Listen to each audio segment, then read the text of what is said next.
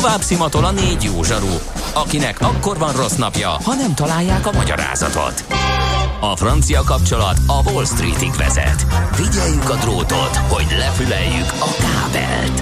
Folytatódik a Millás reggeli, a 90.9 Jazzy Rádió gazdasági mápecsója. A pénznek nincs szaga. Mi mégis szimatot fogtunk. Jó reggelt kívánunk, 9 óra 11 perc van. Folytatódik a Millás reggeli itt a 90.9 Jazzy Rádión. A Gede Balázs az egyik műsorvezető. A másik pedig a Mihálovics András. Azt írja a Krisztián hallgató, hogy eléggé csúszósak a főutak, például a Zuglóban, úgyhogy nagyon vigyázzon mindenki. Egyébként én is azt néztem, hogy bizony. A hajnali órákban is, vagy hát 6 órakor jöttem, hogy igen, az a vékony, nem meg nincs az a hártya, de ott a közökben ilyen kis fagyáspontok vannak, amit a csúszossá válik az aszfalt, hát hogyha már egy ideje süt a nap, egy fél óra, vagy órája, azt gondolom azért lassan enged, de a kora reggeli karambolok, vagy autófelborulások ott az Egérút környékén, és stb. Ott simán lehetett, hogy ott vannak nagy kanyarok, hogy valaki benézett egy ilyet. Igen. Megmozgatta a hallgatók fantáziáját Carlos Ghosn története, aki egy hangszertokban lépett le a japán házi őrizetből, ilyenek jönnek, hogy szöktetés a szerályba. Oh, biztos azt adták elő. Igen. Vagy beugrott a nagybőgőbe. És így szilveszterezett igen. Egykori Nissan vezér, úgyhogy szépségdíjasok, de valaki ránk is pirít, a nagybőgő persze sokkal érdekesebb, mint az, hogy 48%-os hatékonyságú vegyes tüzelésű motort képesek előállítani, ami messze megelőzi az ipart, ez utóbbi nem érdekes. De csak most nem ez a hír. Igen. Úgyhogy most másról beszéltünk. Hát mi csoportszinten vizsgáltuk a történetet. Igen. Mi az IT? Információtechnológia, azaz informatika. Az IT azonban óriási üzlet is, mindennapjainkat befolyásoló globális biznisz. Honnan tudod, hogy a rengeteg információból mi a hasznos?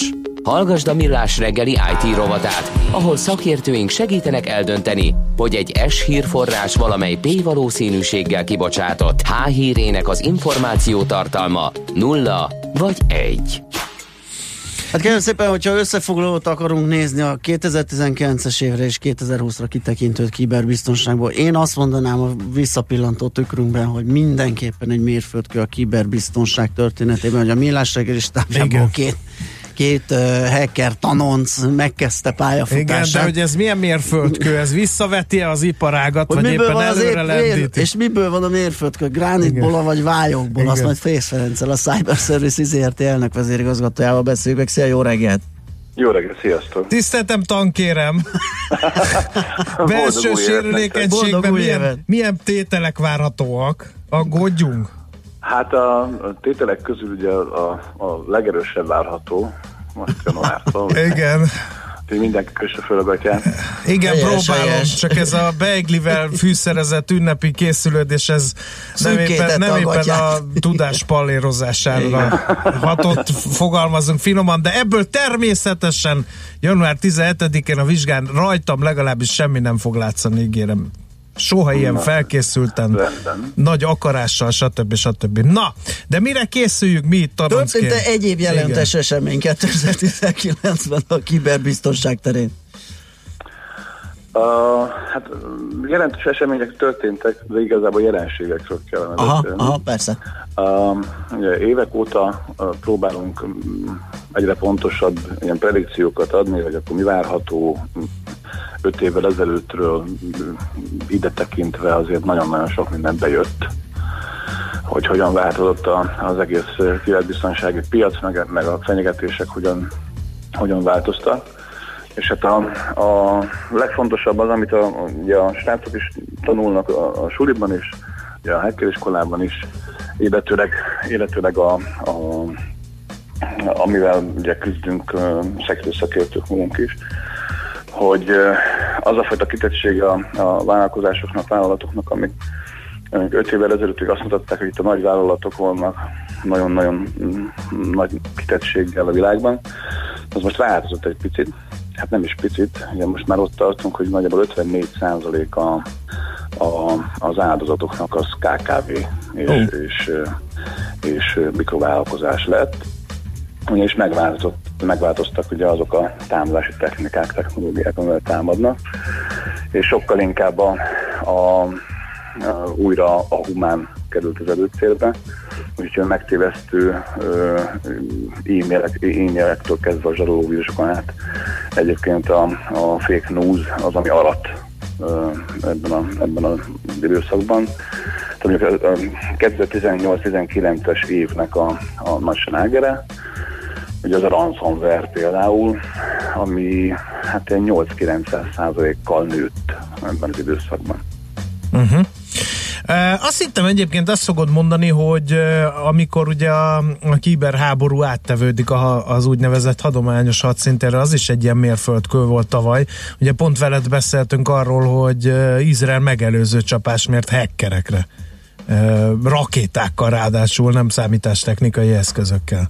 Hát igen, gyakorlatilag a hibrid hadviselésről kezdtünk el beszélgetni, preditáltuk azt is ugye 18-19-re, hogy bizony a katonai műveletekben is meg fog jelenni hivatalosan, és ugye most már a kiberháborús tevékenység, ugye a számítógépeken keresztüli hadviselés. De hát ugye ez nem csoda, 16-tól kezdve az 5. hadszintéről beszélünk, és ennek a megvalósulását láttuk már. És igen, hát itt most már az is bejött, mondhatjuk így, hogy az a predikció, hogy az egymással szemben álló felek hacker képességeit, vagy támadási képességeit fogják mondjuk kinetikusan támadni, ezt most nem is fogják, hanem ez meg is történt, és hát nem csak az izraeli példa van erre. Uh-huh. De hát gondoltuk bele, hogy mivel szembesül a piac. Ugye itt gyakorlatilag ha Ázsiát tekintjük, ami most a legforróbb ilyen szempontból, ugye az Ázsia-Pacific térséget, akkor ott minden egyes másodpercben egy-egy vállalat bizony elszenved egy kibertámadást. Tehát nagyon-nagyon, hogy mondjam nektek, virulens az egész most abban a térségben, és hát az is tapasztalható, hogy nem csak mondom, állam az állammal szembeni, és nem csak a kiberháború, nem csak ilyen nagy szavakkal lehet ezt illetni, hanem a hétköznapi valóságban is megjelent most már. Ugye 2 nagy trend van, az egyik a fake news és az információs háború korszaka. Itt a választás befolyásolások időszakát éljük, ugye a beavatkozások időszakát éljük már komputeres hálózatok tekintetében. A másik pedig az, hogy konkrétan a megtévesztő, hamisított e-mailes támadások és a ransomware támadások, azok pedig természetesen most már mindenkit, szinte mindenkit érintenek. Hogy látod, ezekre van már valami csírájában legalább valami válasz? Mert ugye a Facebookot már sem elővették ezzel a fake news-zal kapcsolatban, és letett a nagy esküt már Zuckerberg, hogy fellépnek ez ellen, a Google is mozgulódik ez ellen, tehát valami mintha történne, de az ilyen zsaroló vírusok elleni védelem is kezd már felállni? Hát abban gondoljatok bele, hogy a támadások mintegy 60%-a az még mindig elektronikus levelezésen keresztül érkezik. Uh-huh. Innentől kezdve egy jól felépített fake news kampány, vagy egy jól felépített zsarolóvírus kampány között a támadás mechanizmusát tekintve sok különbség nincsen, mert ugye alapvetően továbbra is arra építenek a támadók, hogy az internet felhasználót ugye könnyű becsapni. Még mindig az a legegyszerűbb, a legkisebb ellenállásuk. Tehát évtizedek óta nem tanuljuk meg, hogy ne kattints rá ilyen fura helyről érkező linkekre? Hát figyelj, hogyha trendeket nézed, és most trendekről beszélünk, de a személyes véleményemet ismered. Igen. Nyilván nem. Uh-huh. De hogy ezt a számok is alátámasztják, tehát hogy elértük azt a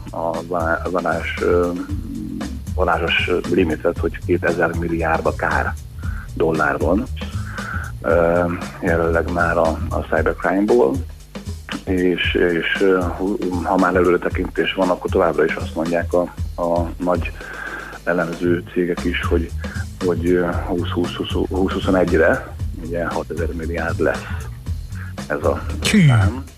Amit, hogyha vissza gondolunk arra, hogy nagyjából a támadások 60%-a elektronikus levelezésen keresztül az internet felhasználót támadja, vagy érinti, és ezt a számot, akkor azt kell, hogy mondjam, hogy nem tanuljuk meg, hanem hogy egyre rosszabb a helyzet. Ugye a támadások egyre kifinomultabbak, egyre jobbak már a kamu e-mailek is, meg a becsapós e-mailek, meg a zsaroló e-mailek és a blackmailing, a CEO mailing, tehát hogy nem tanuljuk meg, ráadásul, ugye, ha már a CEO mailingnél tartunk, például, ugye ami Magyarországon is tavalyi évben robbanásszerűen megugrott, az például a cégvezetők nevében mondjuk a pénzügyre beküldött e-mailes utasításokra való átutalásoknak a száma. Tehát, hogy a vezető elutazik valahová, küld egy üzenetet a pénzügynek elektronikus e-mailben, egy darab e-mailben, hogy már pedig innen oda utaljanak át ennyit, meg ennyit, és ezt a cégek nagyrészt megteszik. Tehát, hogy eltolódott most már a támadási vektor is ugye a kiemelt felhasználók felé, és eddig ugye mire központosított az egész security piac, hát nyilván azokra a felhasználókra, akik számítógépet képesek voltak használni. És itt nem beszólva és hogy mondjam, leírva a felsővezetői réteget, a felsővezetői rétegnek a digitális írástudása az még mindig nagyon komoly gondokkal küzd, így fogalmazza.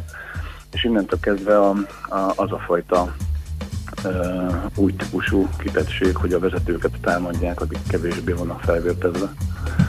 Akkor ezzel egy szép csöndben áttértünk a 2020-asra? Ez egy ilyen fenyegetően erősödő tendencia? A 2021-es évben alapvetően a ransomware lesz továbbra is a slágár, illetőleg a becsapós e-mailek és ez a bizonyos CEO mailing típusú, tehát vezetői e-mailben vagy ezáltal elkövetett becsapásos támadásoknak a trendje fog nőni. Ez elképesztő méreteket ugrott egyébként.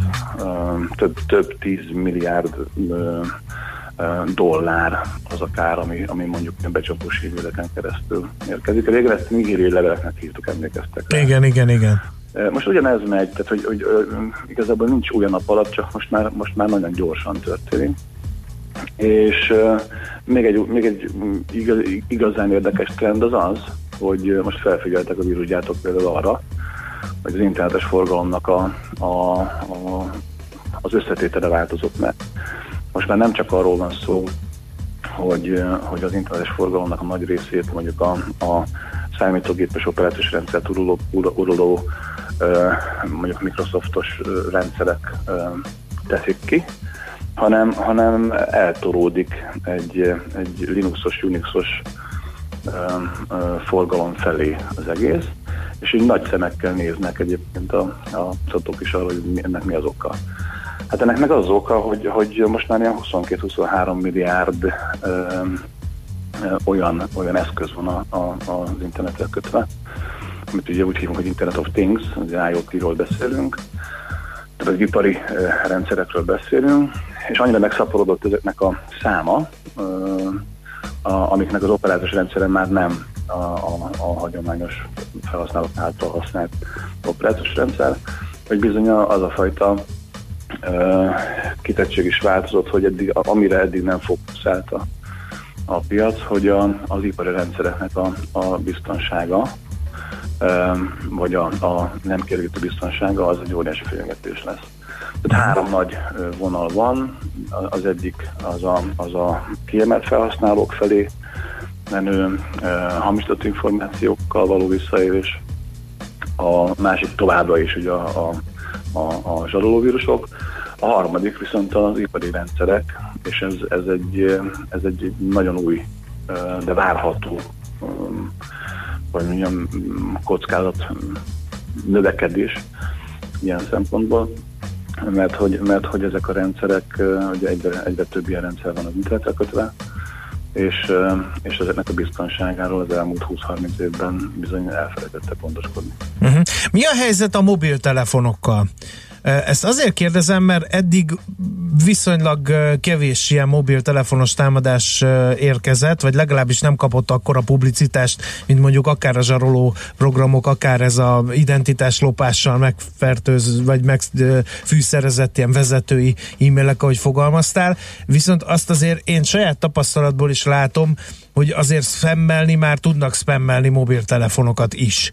Ez pedig olyan nagyon sok jót nem jelent, ugye, amikor így be van odaírva egy ilyen napszemüveg hirdetés, ez az félismerettségi köröm be van jelölve, és ezt ugye felhozza nekem, ez egyértelműen spamnek minősíthető, és hát jelzik is, gondolom, a felhasználók, akár a Facebooknak, akár bárhol ez megjelenik, de ez amikor, azért ez egy rémálom lehet, amikor mondjuk egy ilyen zsaroló vírus megjelenik mondjuk valakinek az okos telefonján. Gondoljál bele, hogy az internet böngészés ugye hogyan tevődött át a desktopról a mobilra, és most az internet, tehát a webes felhasználók, és nem globálisan internet felhasználók, hanem a web felhasználóknak a 90% az mobilról használja azt az egészen. Tehát mobilról webezünk, mobilról e-mailezünk, innentől kezdve nyilvánvaló, hogy a mobil platformok, és ezen belül a mobiltelefon az egy nagyon komoly kockázatot jelent, de nem egyéb kockázatot, mint egyébként régen a laptopod vagy a desktopod, hanem ez egy új típusú felület, ráadásul ugye az applikációink nagy része is áttolódott, több mint 90%-a webre, tehát itt most már a webes platform az, ami vezet. És innentől kezdve, ha nincs megfelelő biztonság beépítve ezekbe a mobil applikációkba, akkor a kitettség az óriási tud lenni. Ugye még a desktopos böngészőidbe már be van építve az, hogyha egy ismert rosszindulatú szájtra akarsz menni, vagy egyébként nem hivatalos az a szájt, vagy annak a security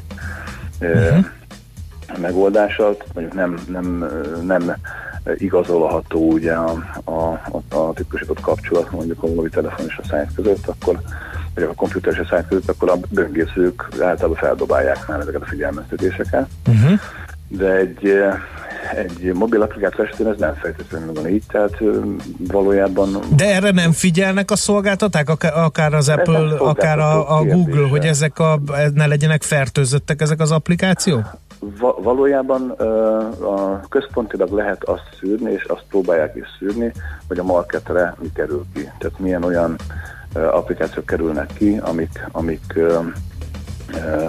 ismert mondjuk hibákat tartalmaznak, de nem mindent ellenőriznek ugye a security oldalról, hát valójában azt meg tudják mondani, hogy milyen applikációban van ismert fertőzés, például fertőzött applikációkat szűrik rendszeresen, de így is több 10 000 olyan alkalmazás lelhető fel mindegyik marketen, ami tartalmaz támadó kódot.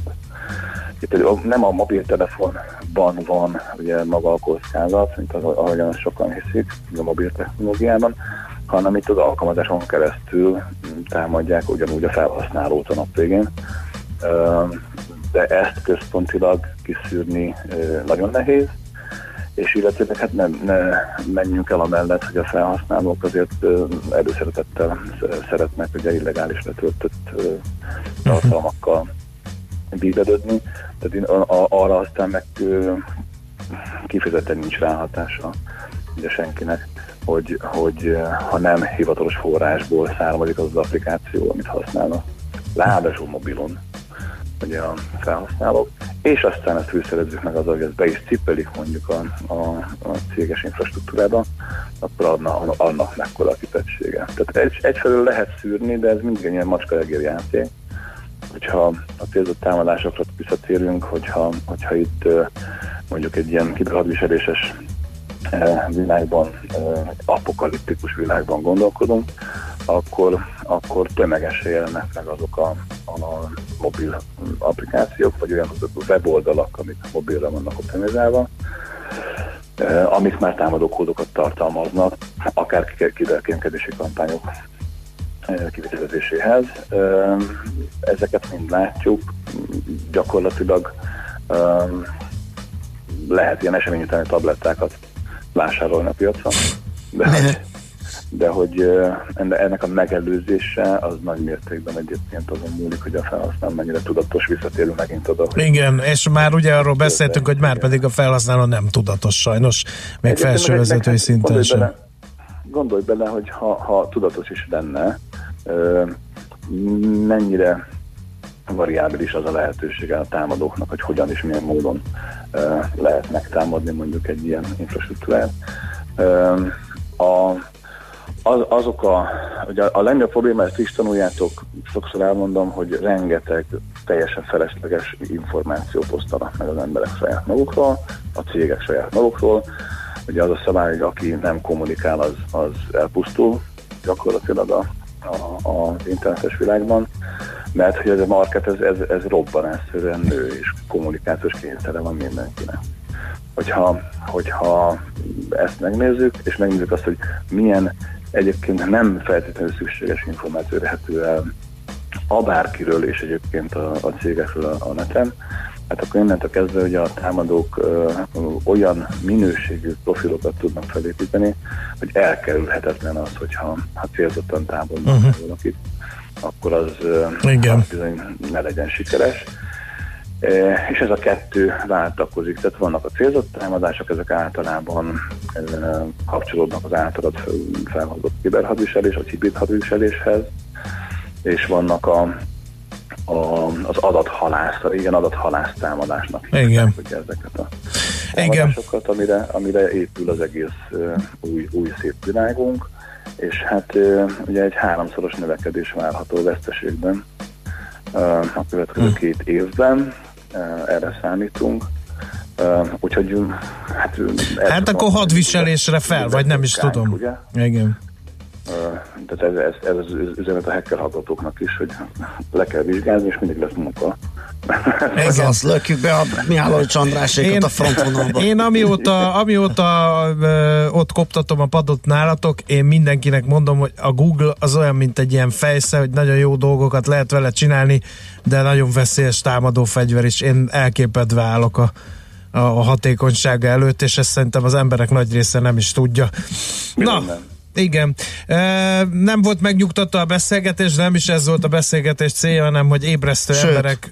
Igen. Egyre veszélyesebb világban élünk, úgyhogy köszönjük az információt. Jó munkát, szép napot a továbbiakban. Jó munkát nektek is. Szia.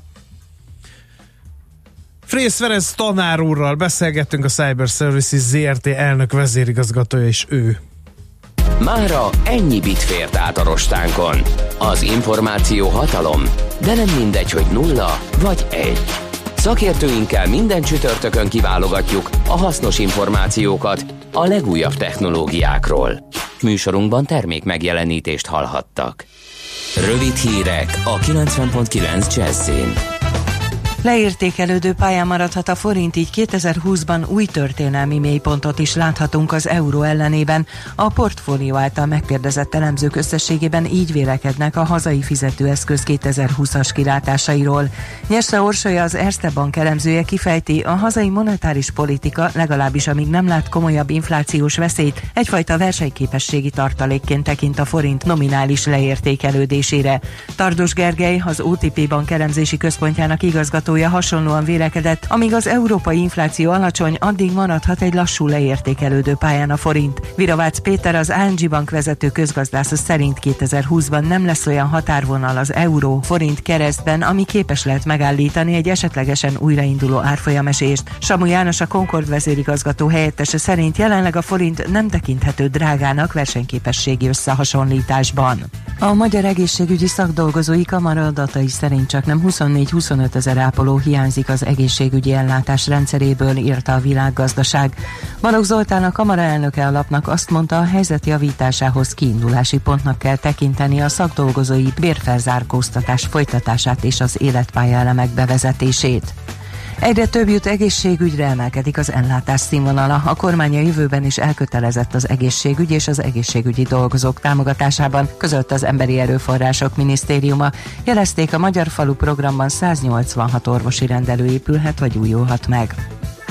Betiltották az egyszer használható műanyag zacskók gyártását és forgalmazását a Fidzsi-szigeteken. A most hatályba lépett rendelkezéssel a hatóságok az óceán műanyag szennyezettsége ellen akarnak fellépni, és a tisztább környezettől a helyi idegenforgalom fellendülését remélik. A helyi adó és vámhivatal egyik vezetője elmondta, hogy súlyos pénzbírságot szabnak ki a tilalom megszegése esetén. A műanyag zacskók gyártásáért 500 000 Fidzsi dolláros, 69 millió forintos pénzbírság és vagy 7 évi börtönbüntetés szabható ki.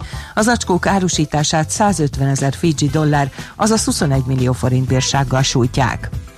Az időjárásról: párás, ködös lesz a nap keleten, északkeleten, máshol viszont sok napsütésre van kilátás. Említésre méltó csapadék sehol sem várható. Délután -2 + 6 fok valószínű, a tartósabban ködös, felhős tájakon maradhat fagyos az idő. A hírszerkesztőt, László B. Katalint hallották. Hírek legközelebb fél óra múlva. Budapest legfrissebb közlekedési hírei, itt a 90.9 Jazz-in. A fővárosban megszűnt a forgalmi akadály az M1-es és az M7-es autópálya közös kivezető szakaszán az Egérút közelében.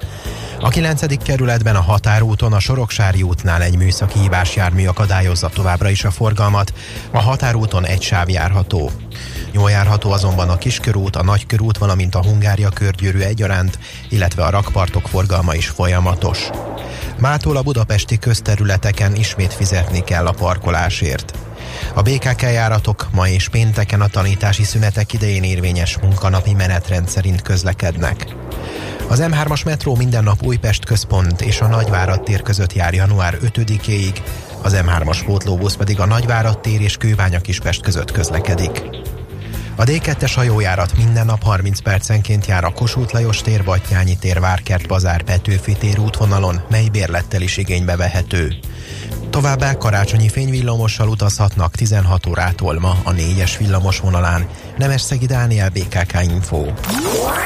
A hírek után már is folytatódik a Millás reggeli, itt a 90.9 Jazz-én. Következő műsorunkban termék megjelenítést hallhatnak.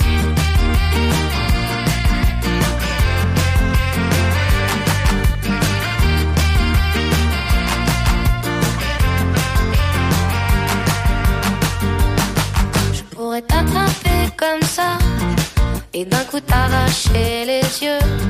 Si tu ne me regardais pas avec la joie d'être amoureux, je pourrais tourner sur la tête, devenir folle en quelques heures. Si jamais tu prenais l'envie de ne plus croire en mon bonheur, ça me fait mal, ça me brûle à l'intérieur. J'entends plus mon cœur. C'est des histoires pour faire pleurer les filles. Je n'ose y croire. Je ne suis plus une gamine.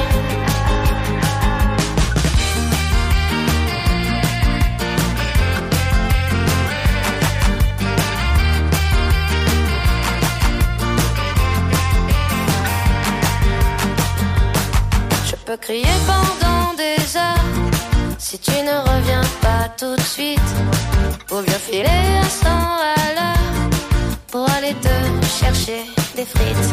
Il suffit que tu claques des doigts pour que j'apparaisse dans ton salon. Mais si jamais tu n'ouvres pas la porte, promis, je la défonce. Ça me fait mal, ça me brûle à l'intérieur. C'est pas normal. Plus mon cœur, c'est des histoires pour faire pleurer les filles. Je n'ose y croire, je ne suis plus une.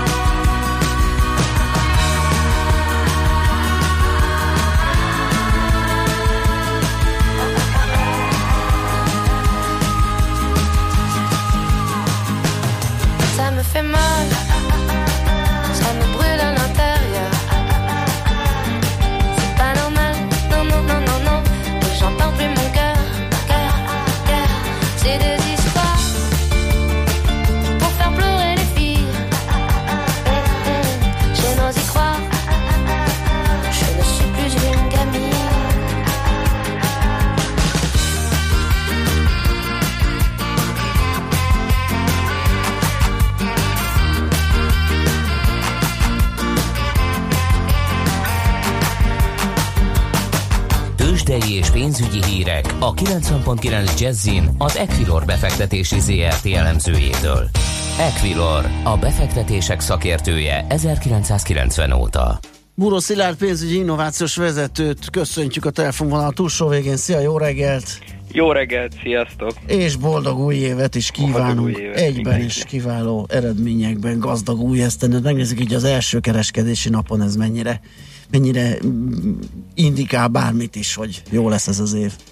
Hát egyelőre ebből a alig 3-4 órából nem nagyon tudunk levonni következtetéseket, ugyanis a BUX index szinte alig változott, 5, most éppen 0,7%-kal mozdult, ez ugye 32 pontot jelent a BUX tekintetében, ezt egyébként lefelé tette ezt a gigantikus mozgást, és ha a főbb részvényeket nézem, hát ott is egyelőre alig találni olyat, ami komoly változást hozott volna az előző év utolsó napi zárásához képest. Az OTP 600%-a 10 forinttal van följebb, a Richter 15 forinttal lejjebb, ez most 6400 forintot jelent a Richter, és 15410 az OTP-nél, és a MOL és a Telekom sem változott a legutóbbi záráshoz képest, előbbi 446 forinton, a MOL pedig 2940 forinton áll most ebben a pillanatban. Azt sejtem, hogy a forgalom sem lehet túl acélos, gondolom ez még holnap is így lesz, hiszen ez egy ilyen rövid vagy ilyen furcsa hét itt a közepén az új évvel. Azt gondolom, hogy ez a két nap, ez most ilyen abszolút visszafogott kereskedést fog hozni majd. Én azt gondolom, hogy nagyon sokan kivették még ezt a két napot szabadságnak a reggeli forgalmon is. Igen, minden jel erre utal. Ünnepi, úgyhogy egyelőre ebben nem volt izgalom. Viszont amiben esetleg amiről érdemes beszélni, mert ott egész izgalmasan alakult itt az év utolsó pár napja, az arany, amely egy óriási rallit mutatott tényleg be itt az év végére, és most 1520-nál jár az arany árfolyama, ugye a dollár ellenében, ami azért itt egy közel 20-25 dolláros emelkedés volt itt ezekben a elvileg csendesnek gondolt napokban, úgyhogy ez mindenképpen izgalmas, illetve az euró-dollár is izgalmas lehet, hiszen itt egy 12-20-25 körül vannak olyan szintek, amik az egész tavalyi év negatív trendjének a felső korlátját adják, és ha ezt áttörné az euró-dollár, akkor akár nagyobb lendületű dollárgyengülés is jöhetne még itt rögtön az év elején, úgyhogy ez is mindenképpen izgalmas lehet. A forint ennyire egyelőre nem izgi, ott 330 körül vagyunk továbbra is, 330,20 most az euróval szemben a jelenlegi árfolyam, és 294,50 a dollárral szemben, úgyhogy ott viszonylag kisebb mozgásról tudok csak beszámolni. Hát ma még nem izgi, de lehet az, már mi is említettük, ugye, hogy elemzők azt várják, hogy nem tudom, a ti várakozásotok mi, hogy esetleg új árfolyam csúcs, tehát vagy másik oldalról nézve mélypont várható az idei évben. Igen, azt gondolom én is, hogy ez benne lett a pakliban, még ha nem is most itt az első pár hónapban, de a hosszú távú trendeket nézve valóban én is arra számítanék, hogy inkább gyengülgetni fog a forint tovább. Jó, meglátjuk, mi lesz ebből. Hát kitartást erre a két csendesebb napra. Holnap köszönjük, is hívunk azért titeket. Oké, köszi. Szervusz, szép napot. Buró Szilárddal beszélgettünk arról, Buró Szilárd pénzügyi innovációs vezetővel beszélgettünk arról, hogy hogyan is telik az első munkanapja a tőzsdén kereskedőknek. Tőzsdei és pénzügyi híreket hallottak a 90.9 Jazzin az Equilor befektetési ZRT elemzőjétől. Equilor, a befektetések szakértője 1990 óta.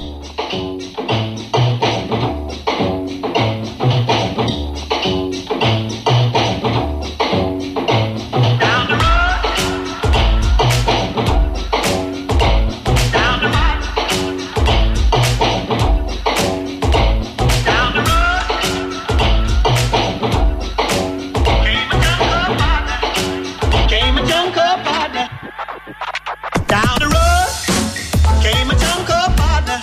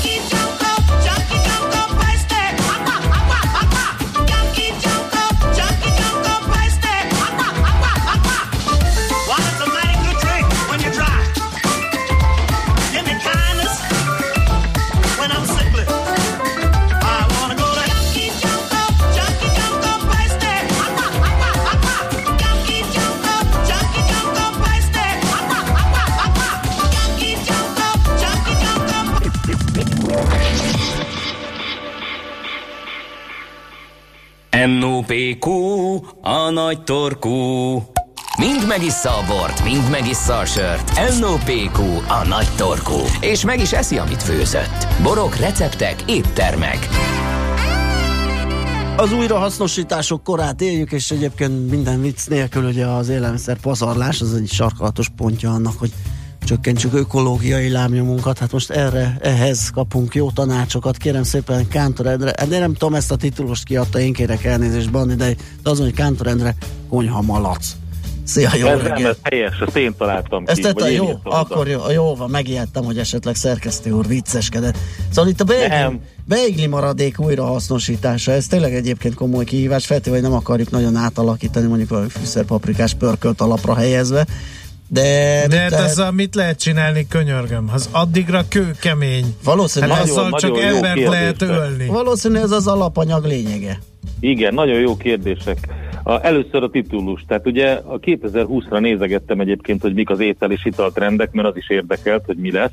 És hát nyilván egyre jobban becsúszik a konyhába is, amit te mondtál, Balázs, a fenntarthatóság, meg az, hogy ne szemeteljünk, és a zero waste cooking az egyik legfontosabb alapelv, amit sokan emlegettek 2020-ra. És én meg így megvontam a vállam, hogy na tessék, csőben a lyuk, hát ezt már tök régóta csináljuk. A konyham alatt az onnan jön, hogy én nem tudtam nézni soha, amikor a gyermekeim meghagyták a maradékot, és már étteremben is már egy olyan hátsó gondolattal rendelünk ételt, hogy én megpróbálom őket rábeszélni valamire, amit majd én biztosan szívesen megeszek, hogyha meghagyják. Úgyhogy, de otthon is így zajlik, tehát egész egyszerűen ezt borzasztóan nem szeretem, tehát ez egy ilyen kis vicceskedő dolog. Na de, a beigli. Nálunk, meg egy csomó háztartásban, ahol viszonylag sok beigli van, mert ugye mindenki nagyon szereti, azért előfordul, hogy a nagy ünnepi felhajtásban például a fél beigli ott marad valahol, megmarad, kicsit kitárad, azt már nem szeretik megenni, stb. És egy jó pár évvel ezelőtt kitaláltam, hogy hát sokkal jobb ezeket a beigliket megcsinálni úgynevezett beigli gubának. És ez a beigli guba, ez egy tökéletesen bevált recept, olyannyira, hogy most már követelik, tehát gyakorlatilag ezzel a céllal veszek kimondottan beiglit, tehát ez nagyon egyszerű az eljárás. Fogod a beiglit, ami kicsit így meg van szárítva, és akkor lehet egyébként a mákos, a klasszikus, de nyugodtan lehet diós, sőt más ízesítésű is lehet, ezt egyébként jó, egy kicsit egyeztetjük előtt, hogy ki mit szeret, és akkor én ezeket körülbelül ilyen fél centis vastagságú szeretekre fölvágom, tényleg kemény, meg omlik, meg minden, nem baj, ha eltörik, és akkor fogok egy ilyen nagy salátástálat, vagy valami ehhez hasonlót, és akkor elkezdem ilyen rétegesen beletenni lapjával. Ha több ízesítés van, akkor egy réteg mákos, egy réteg diós, egy réteg mákos, stb. És akkor ezekre, ugye itt most ízlés kérdése a dolog, rá lehet ereszteni egy jó vaníliasodót, rá lehet ereszteni egy klasszikus ilyen finom vaníliás tejet, ugye, mint a mákos gubánál, vagy mézes tejet, vagy pedig vanília pudingot mondjuk. Mind a hárommal próbáltam.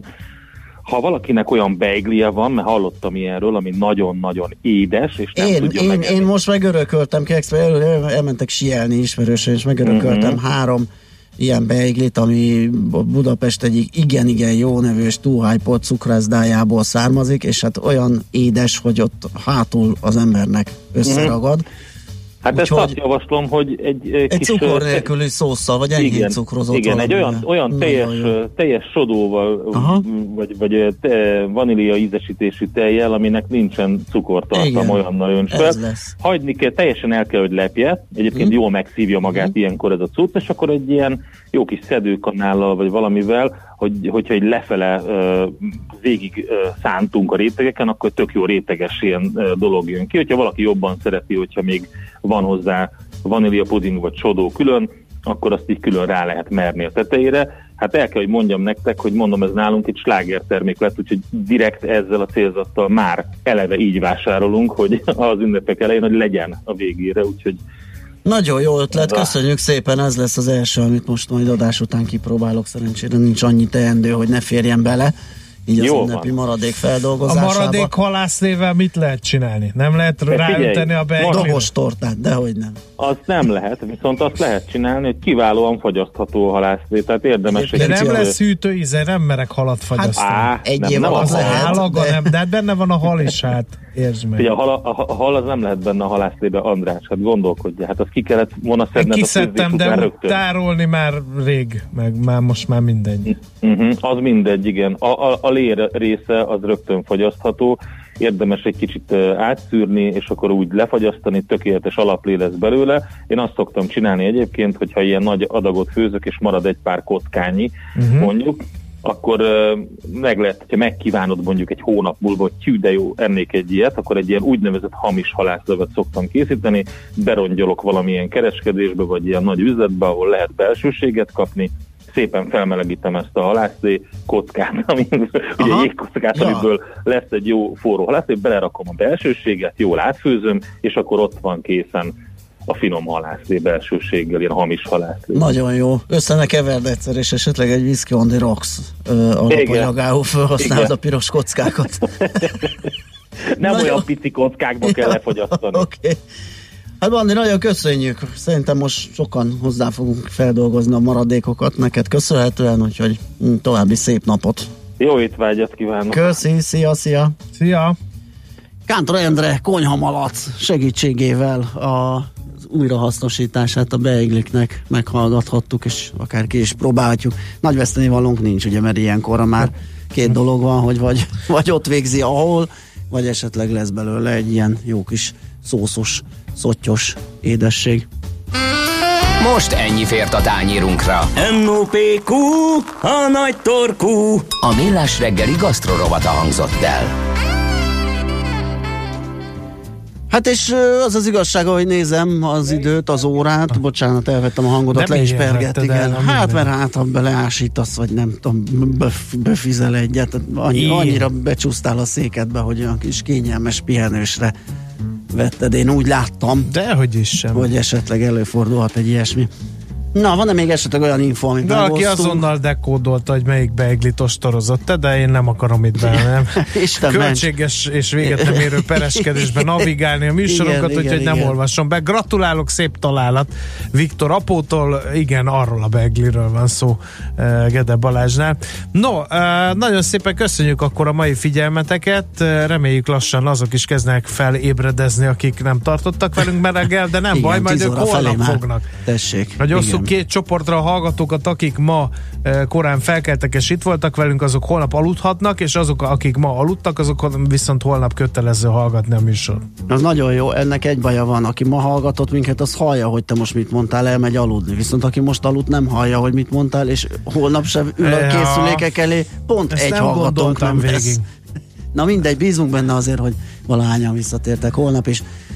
László B. Katinak átadjuk a helyet, hogy híreket mondjon, nektek pedig nagyon szép napot kívánunk. Sziasztok!